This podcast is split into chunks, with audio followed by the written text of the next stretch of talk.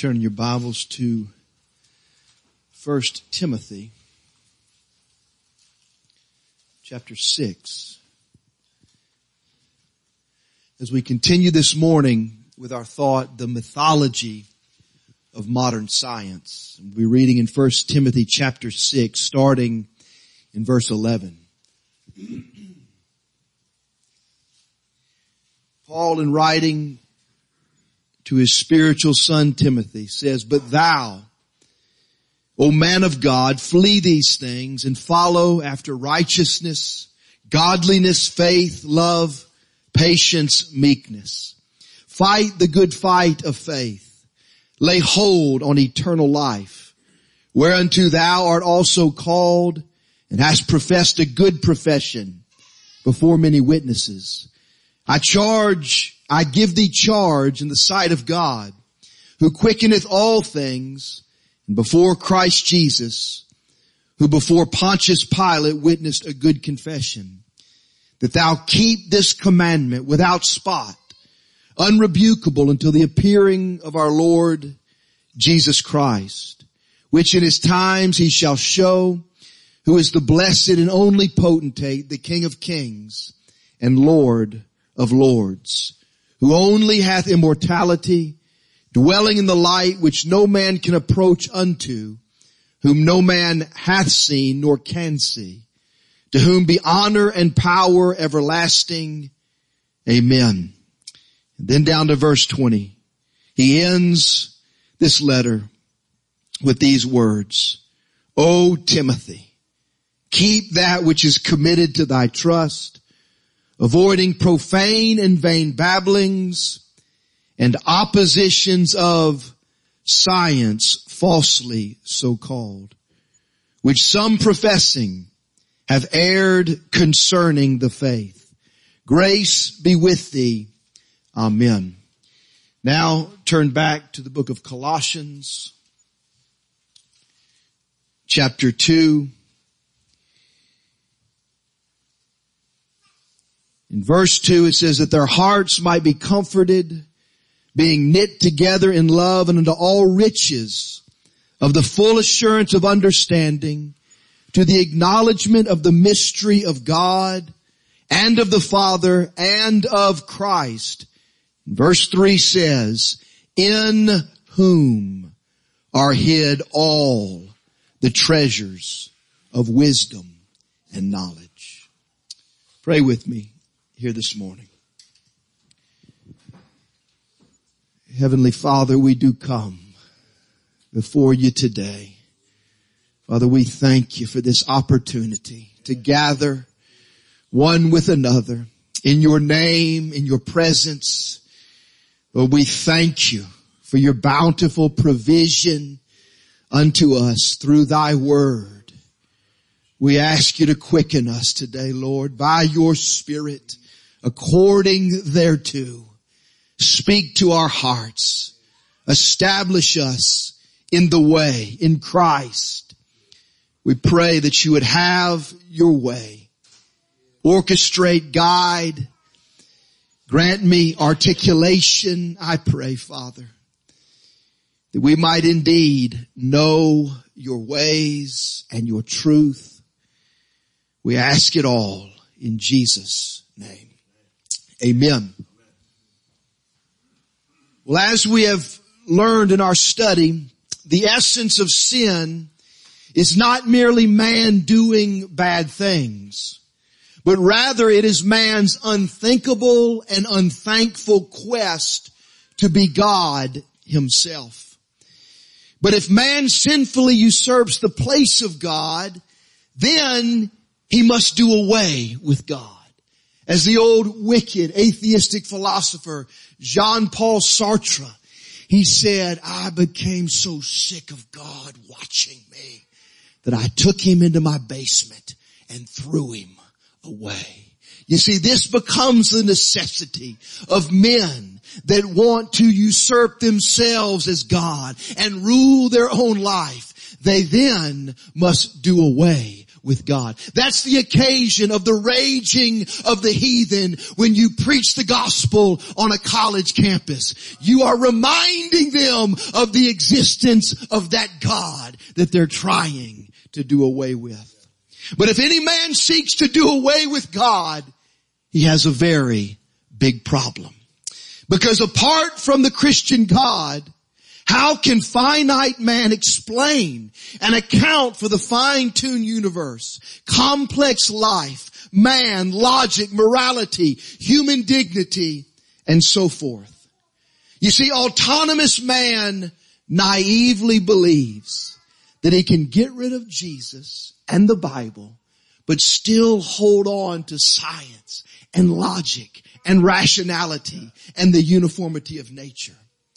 But the truth is, he simply cannot do that as far as getting away with God and then rationally hold to science and logic and the uniformity of nature.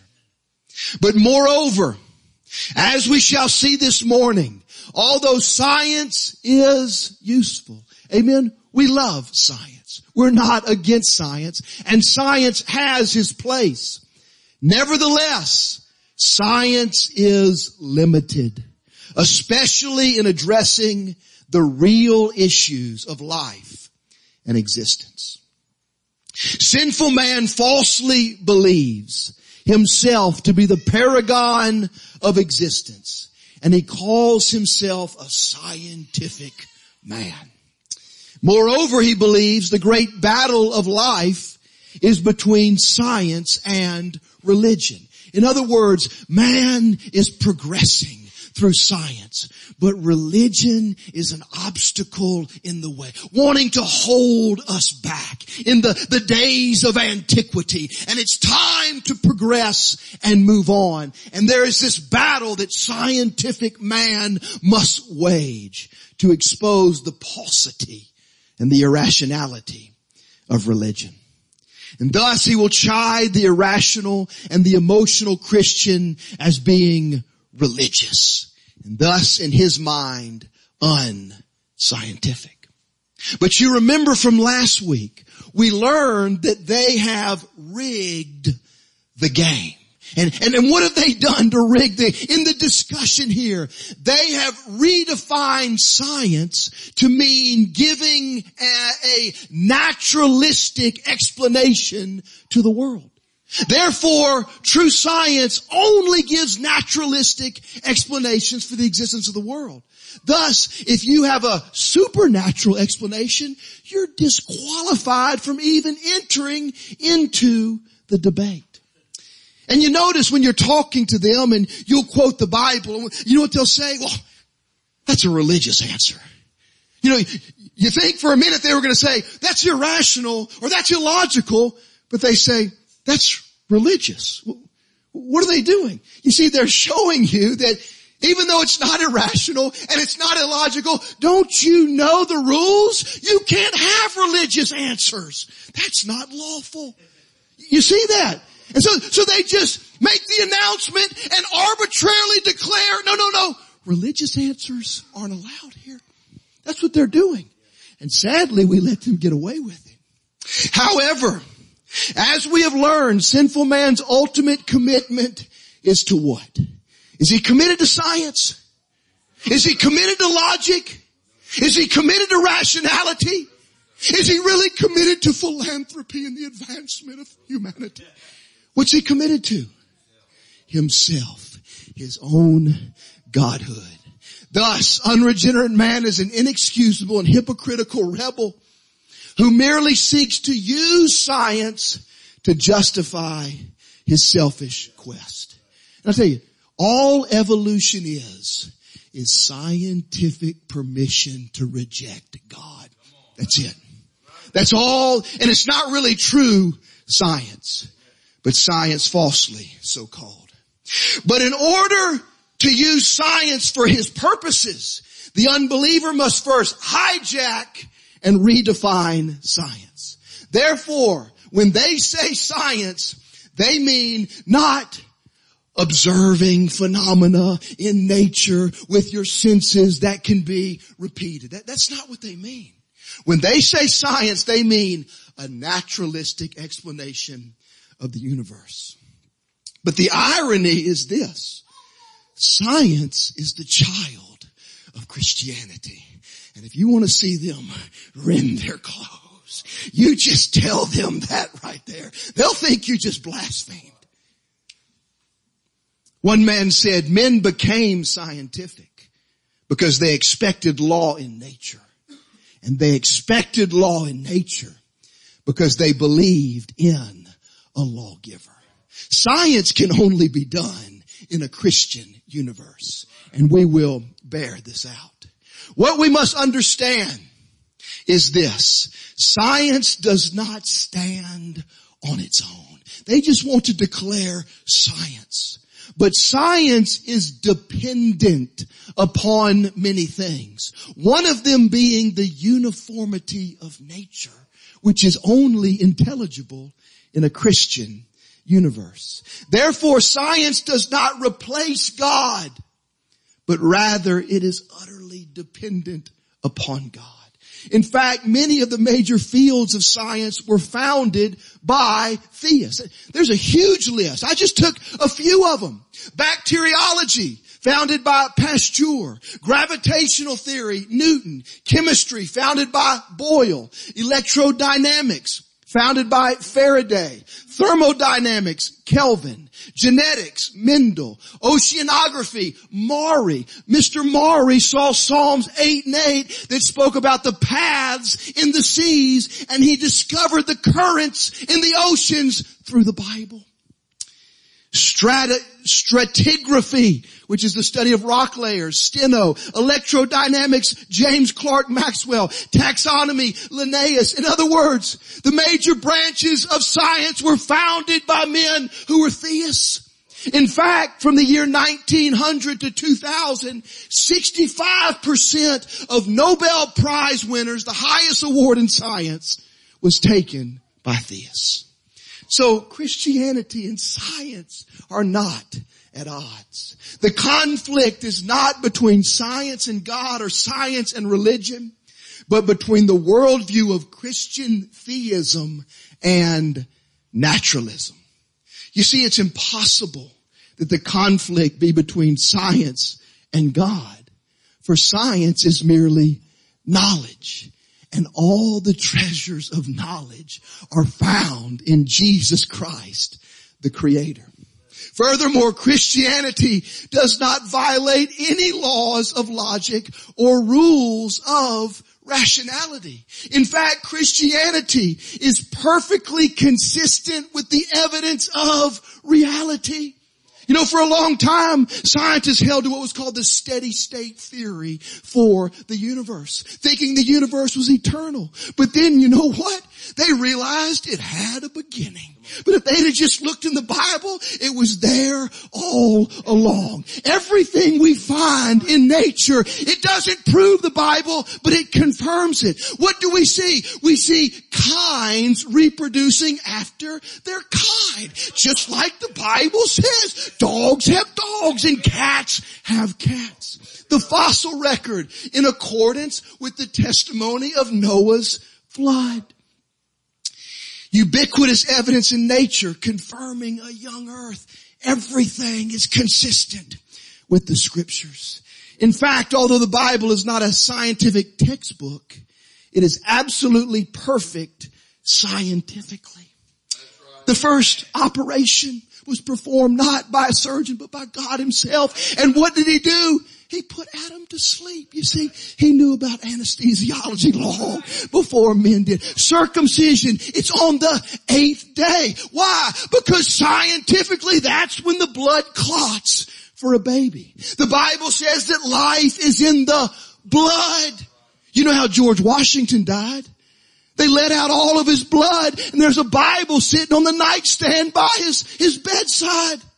You see, life is in the blood. You want to know what's wrong? You can go to the doctor. They'll take blood and they can tell you all sorts of things about you. Quarantine, that was set forth in the scriptures. Washing your hands in running water. Doctors having all sorts of problems washing them in a little basin. Started doing it in running water. All these things were already in the scriptures.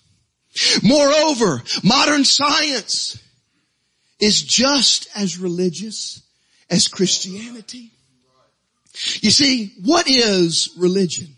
Well, here's a, a definition right out of the dictionary. A particular system of faith or beliefs concerning the cause, nature, and purpose of the universe. Sounds like modern science is a religion to me. And what we have is indeed a battle. A battle between the religion of Christian theism versus the religion of anti-Christian theism. And one of the most prominent subdivisions of anti-Christian theism is naturalism, which is what modern science has become.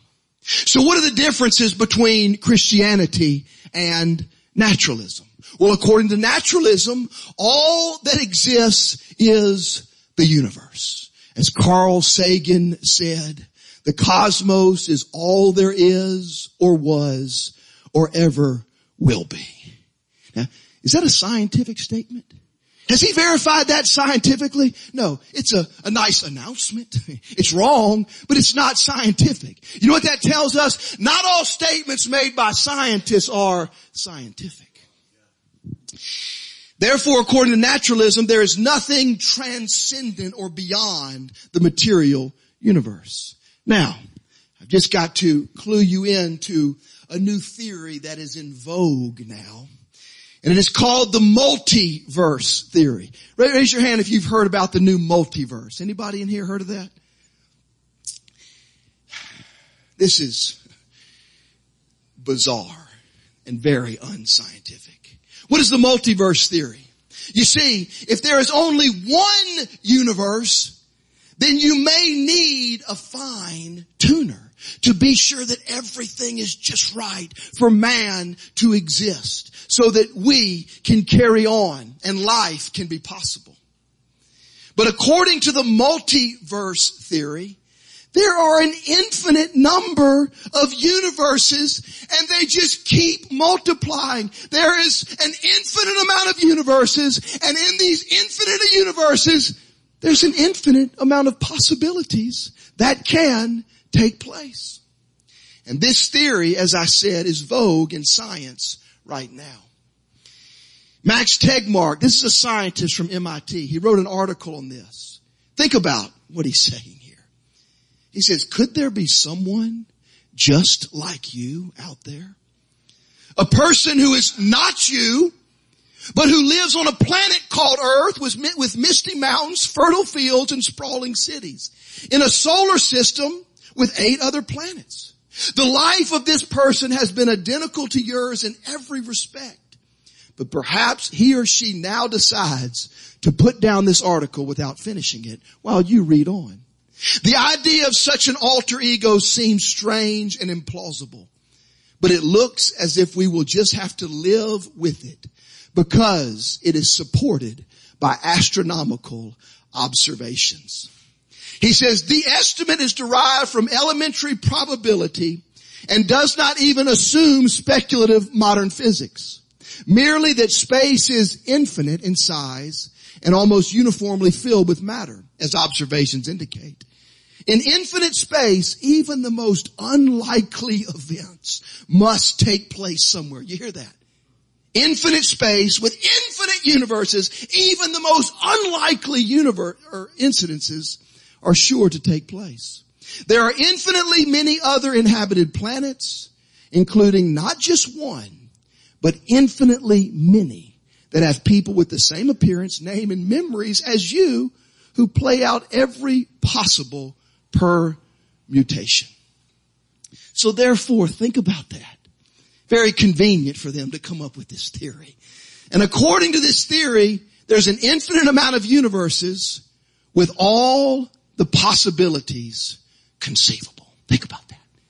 In fact, according to this theory, there's a universe out there somewhere just like this one Except the Bob Brumfield in that universe is addicted to mayonnaise. There's a universe out there somewhere. Everything's the same. Except the Brian Hammer is a lazy mooch who's on welfare. Can, can you imagine that? In fact, there's a universe out there. Everything's the same. But there's no Eden lawn care. It's called the Yellow Fellows and they are Walker fanatics.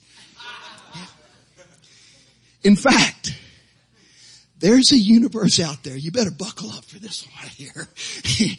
Everything's the same except Britt Williams is a pastor of the biggest mega church in America.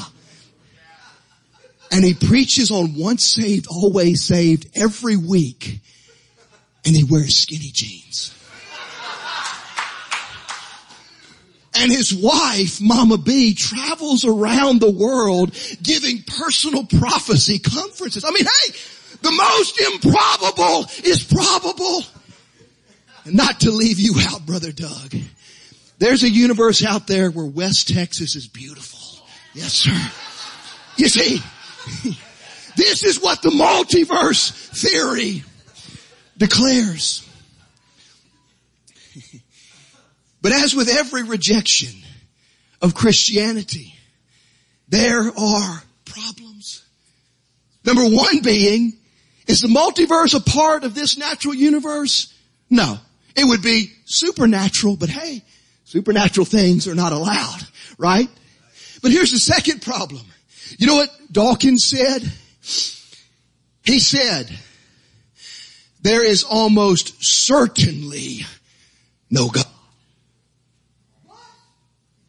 If in the multiverse even the most probable things or improbable things are possible, then there's a universe out there with the Christian God. Not all that exists. According to Christianity, God is transcendent to the universe.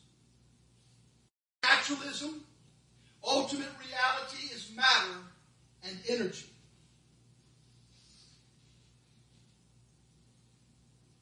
And this is changing from the ultimate reality being quantum physics or a quantum vacuum, which is nothing. You know, there's books out there that you can get and read. And one of these books written by one of the most esteemed scientists is called Your Inner Fish. Amen. You, you would think they'd want to kind of keep these things secret, but they're utterly unashamed. And you can read the book about your inner fish, Timothy. when you used to, you know, have fish as your ancestors. There's also books out there called A Universe from Nothing. You see, that is what ultimate reality is for them. It's nothing. But here's how they explain it. They believe that nothing created everything. But when they begin to describe everything, what they will say is that if you look at at all of the uh, the the mass out in the universe, it's a positive number. But if you look at all the gravitational potential, it's a negative number. And the negative number is equal to the positive number, so they both cancel each other out. So really, nothing created everything, but everything is really nothing. So there's no problem at all. See, what I'm trying to get you to see is the utter absurdity of a worldview that would think they can do away with God and still explain the universe. So here's the question. Does science favor Christian theism or naturalism? Has science buried God? Well, first let's consider a major misconception. And that is this, that religion involves faith, but science does not. You see, according to naturalists, faith is defined as believing when there is no evidence. They've redefined faith. There's an old saw, it says, faith is believing what you know ain't true. And the more absurd it is, if you just believe it, then oh, what great faith you have. Listen to what Dawkins said about faith. You see, they're redefining things. He said faith is one of the world's great evils, comparable to the smallpox virus, but harder to eradicate. Faith is a belief that isn't based on evidence, and it is the principal vice of any religion. Dawkins says atheists have no faith. But then he writes a 400 page book called the athe- called the God Delusion, which sets forth what he believes. But he has no faith. Christopher Hitchens, he said, our beliefs are not beliefs. Think about that. You see, there's a great misconception that religion involves faith, but science does not. Well, what is faith? Faith is simply confidence in that which one cannot verify with their senses. Indeed, Christianity is believed by faith, but the faith thereof is supremely rational. And furthermore, Christianity is an evidence-based faith. Amen. We have good evidence for what we believe. In fact, it says in John, and many other signs did Jesus do in the presence of his disciples, which are not written in this book, but these are written that ye might believe that Jesus is the Christ. Amen. We have very good evidence for our faith commitment. However, what naturalistic scientists fail to recognize is that they live by faith as well. But the problem is their faith is irrational and even anti-scientific. You see, they have faith that science can be done. They have faith in the scientific method's ability to lead them into all truth. You see, they believe in the doctrine of scientism. And they will say that man can only know what science discovers. But has scientism ever been scientifically proven? No, it's a faith declaration. They have faith that their senses and their reason are valid. They have faith that they're actually seeing causation, which they can't do. In fact, I listened to a debate between some theists and some atheists, and the atheist was saying, I don't have faith, I have confidence. And the Christian apologist said, so you have faith. No, I don't have faith, I have confidence. He said, so what you're saying is you live by faith. No confidence. And the apologist said, sir, the word confidence, it's a Latin word, a compound Latin word, coming from the word con, with, and fide, meaning faith. So what you're saying is you have faith as well. But the problem is, is that their faith is irrational. Because if a man believes, according to his worldview, that the beginning of everything was random chance, but now they have faith that the universe is going to be uniform and law-like and mathematical. That faith commitment is irrational. When you believe that your brain is just random, unguided chemical reactions, but then you have faith in those senses and those reason to lead you into truth. You see, they have faith as well, but their faith is utterly irrational. We have faith that our senses and reason are rational. But that's based upon the truth that they were created by an all-wise, almighty God who also created the universe which he upheld, upholds. Therefore we can go out and do science. You see, there are other problems with scientism as well. Think about this. What does science really explain anyway? Here's a question for you. I want you to really Put your thinking caps on here. What does Newton's theory of gravity explain? Hmm? Huh? No.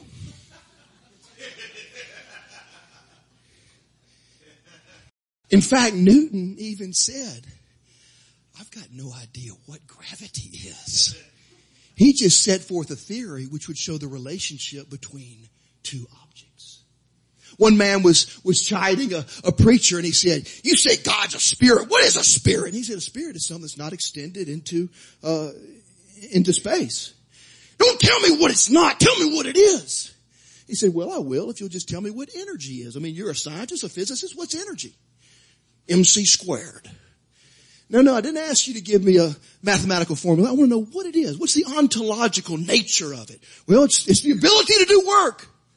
No, don't tell me what it does. Tell me what it is. You see, this is the great deception of science. Science really doesn't explain the universe. They are just describing what the universe is doing. And because they are sesquipedalians who use words such as endoplasmic reticulum and Golgi apparatus and uh, cosmic microwave background radiation and th- thermodynamics, you see, they're, they're cloaking their religion in scientific jargon. Therefore it seems to be very impressive but they really can't explain the universe.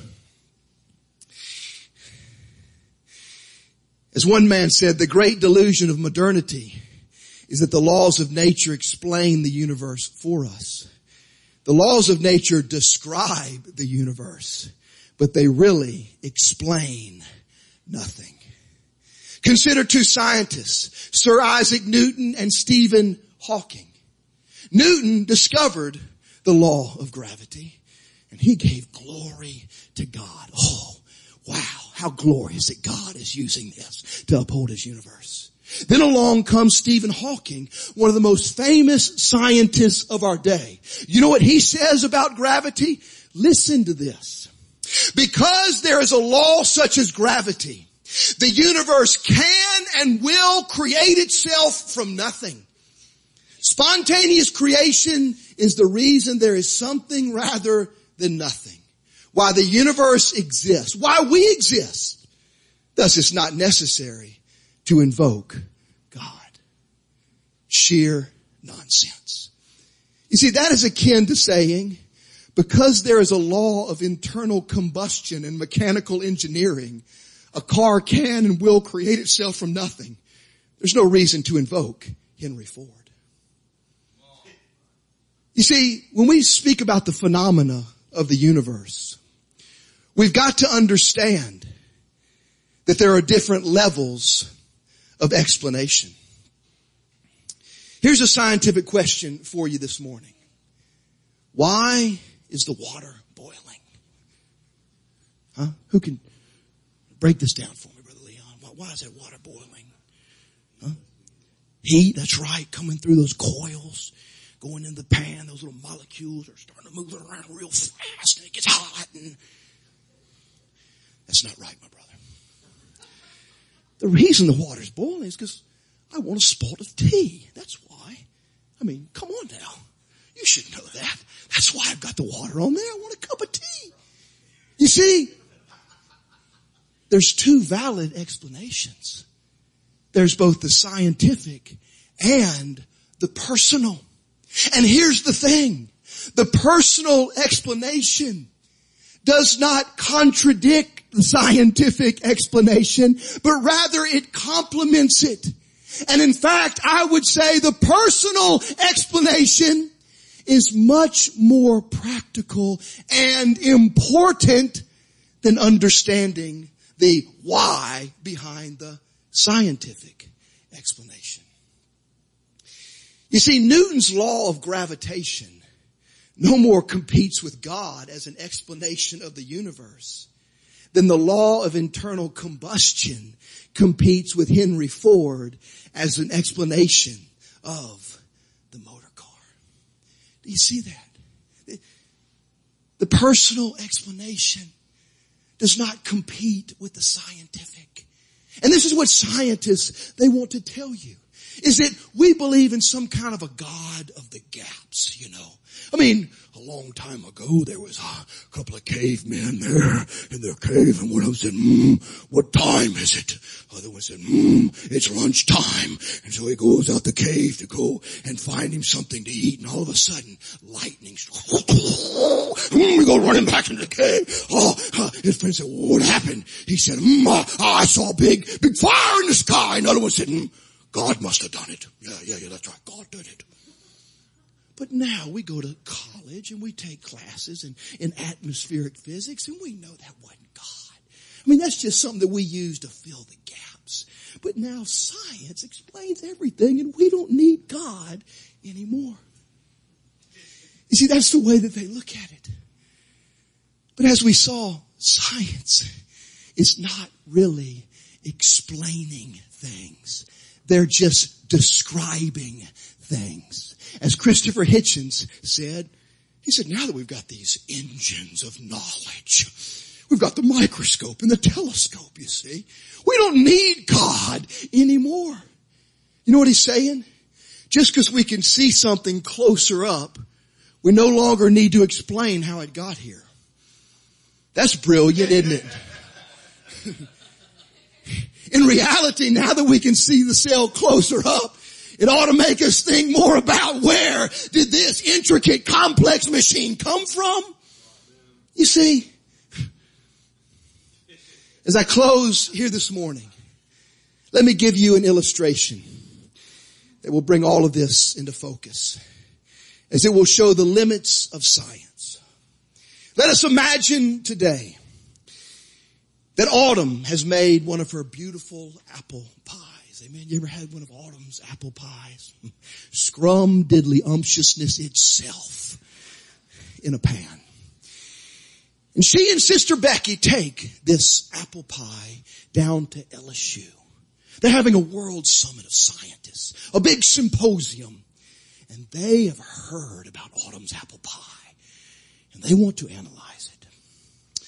So Sister Becky and Autumn head down there to LSU. They present said pie and the scientists gather round. Well, the nutrition scientist, he will tell us about the number of calories in the pie and its nutritional effect and will surely warn all fathers out there about the dangers that this pie could have on their children's pancreas.